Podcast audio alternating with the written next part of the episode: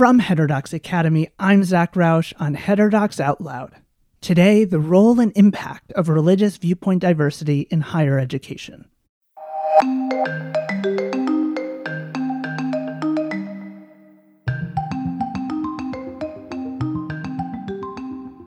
Today, a subject rarely discussed at Heterodox Academy.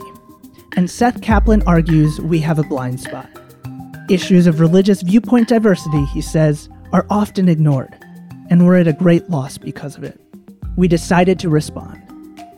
This episode is part of a new effort this summer to explore the nuances of religious viewpoint diversity within higher education. On July 26, we're going to be hosting a live event on the tensions between religious faith and truth seeking in both secular and religious colleges and universities. Dr. Kaplan is a professor of advanced international studies at Johns Hopkins University. Now, his blog, Religion, a viewpoint diversity blind spot, written by Seth Kaplan and narrated by Richard Davies. This piece has been lightly edited for audio purposes. Heterodox Academy attempts to foster viewpoint diversity on university and college campuses and has defended a number of people, including Amy Wax, Erika and Nicholas Christakis, and Bret Weinstein, who have adopted unpopular yet legitimate opinions. Unpopular in the sense that they ran against the grain of many students, professors, or even university administrators. Heterodox Academy has done a good deal of research spotlighting the lack of political diversity in institutions of higher learning. However, the organization has done far less work analyzing the dearth of religious perspectives within the Academy or emphasizing the value of those perspectives. That is, while the organization's membership may be politically diverse, few seem interested in directly challenging or even problematizing the prevailing secular mindset of the Academy. Yet, religious commitments are arguably more essential to ideological viewpoint diversity than political affiliation. After all, religious belief is likely to be a more integral part of one's identity, worldview, and community than politics. For many, religious belief grounds their existence in something higher than politics or even country. Religious students, professors, and administrators do not just hold subjective ideas in their heads. These core commitments help orient every other facet of life. One cannot, therefore, regard those beliefs as something they ought to compartmentalize when approaching research or teaching. Indeed, the impulse to do so is a very recent development. Tradition as taboo. Discrimination against religion is becoming more overt in academia than discrimination based on political convictions, whereas the latter is typically dished out informally through recruiting and promotion practices, the selective enforcement of rules, the discouragement of dissonant discourse and social pressure, the former has in some cases been formally mandated. Not only are religious, especially Judeo Christian perspectives, downplayed or even suppressed, and overt religious behavior frowned upon, but in some cases, religious organizations are being expelled from campus life for simply organizing themselves around or expressing beliefs derived from their sacred texts. It must be noted that these are voluntary organizations. Students and others are not compelled to join or attend. Shifting views on sexuality and gender identity have brought simmering tensions between the secular academy and religious belief into plain view, as traditional Jewish, Christian, and Muslim positions are increasingly viewed by students and administrators as bigoted and offensive. Students want to be cosseted from views that may discomfort them Administrators want to avoid taking a stand that will be attacked by students, the media, and possibly government officials. As a result, student religious organizations such as InterVarsity Christian Fellowship are being expelled for refusing to alter the requirement that leaders commit to Christian beliefs. This has happened at Vanderbilt University, Rollins College, Grinnell College, and for a period of time at the 23 campuses of Cal State University. a national religious organization that trains youth, is relocating a summer program from a university in California because pending state legislation poses legal risks related to the organization's teaching. Scholarly associations are apologizing for organizing an event at a religious university before moving it off campus, as happened with the Society for Political Methodology's annual meeting at Brigham Young University.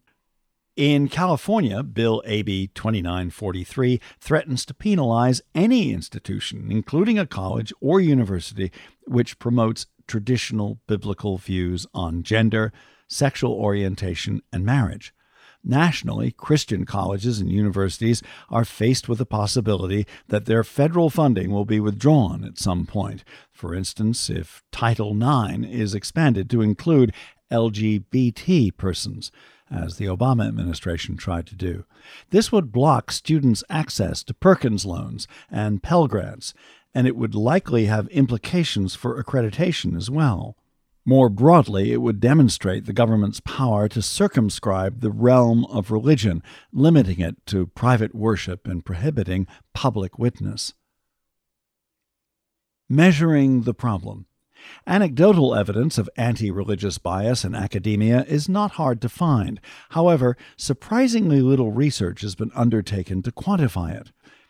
Among the scarce resources on the Heterodox Academy website on this topic is an interview with University of North Texas sociologist George Yancey, one of the few scholars who has made this issue central to their professional calling.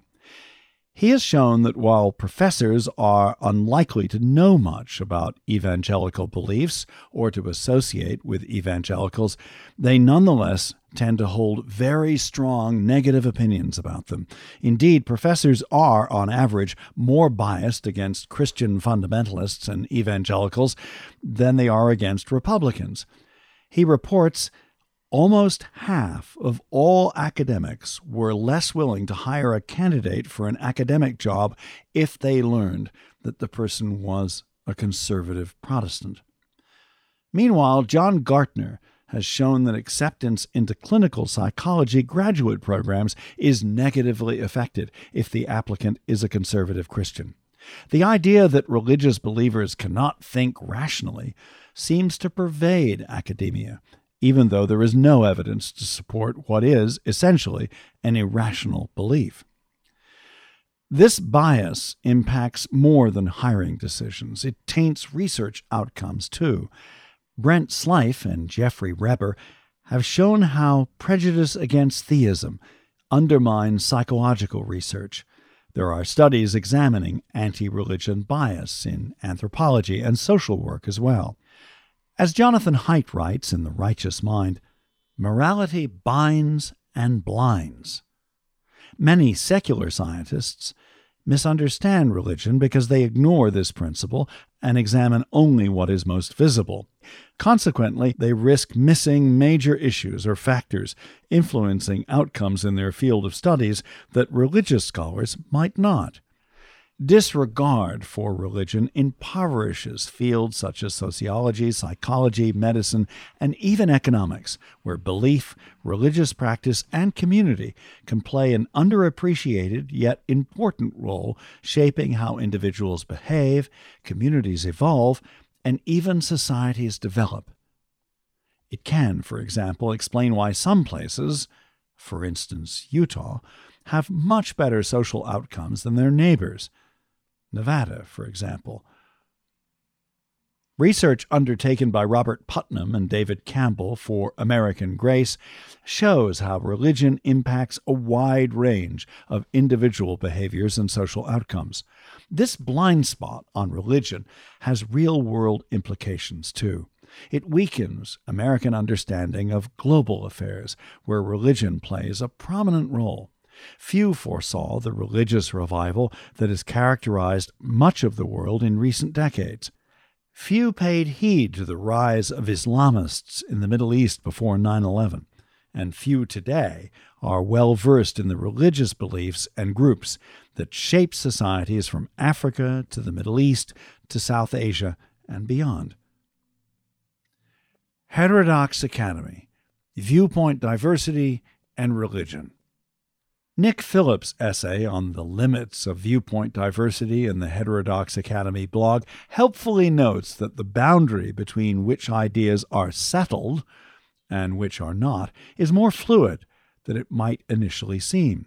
Wicked problems often turn largely on moral disputes. An understanding of religion can equip us to bridge these divides. Resolving moral problems requires asking hard questions about what is good, what is right, and what really makes a person better off.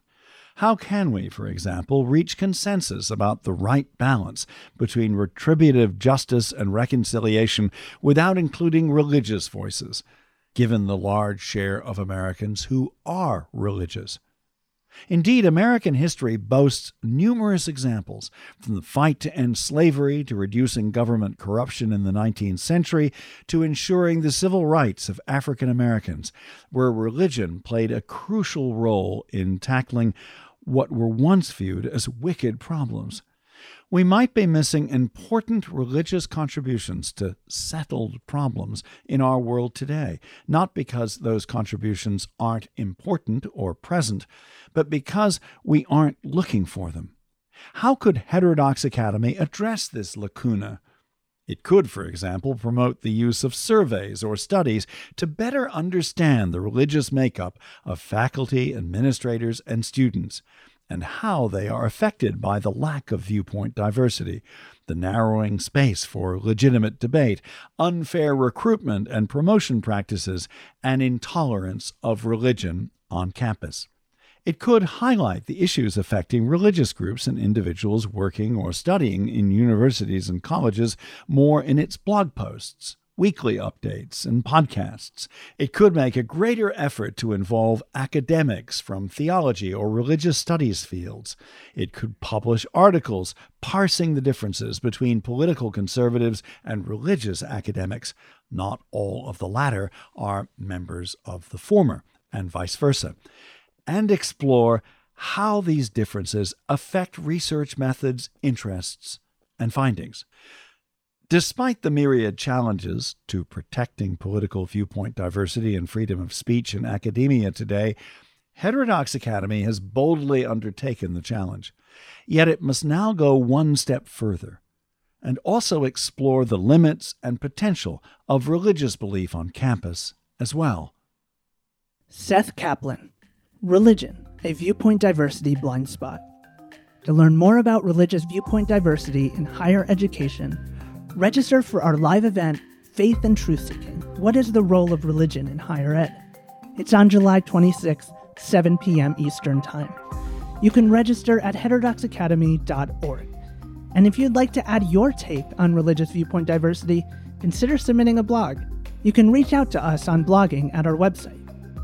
This is Heterodox Out Loud. If you enjoy our podcast, subscribe on Spotify, Apple Podcasts, or wherever you listen and leave us a review. The podcast team at Davies Content produces this show. I'm Zach Rausch. Thanks for tuning in.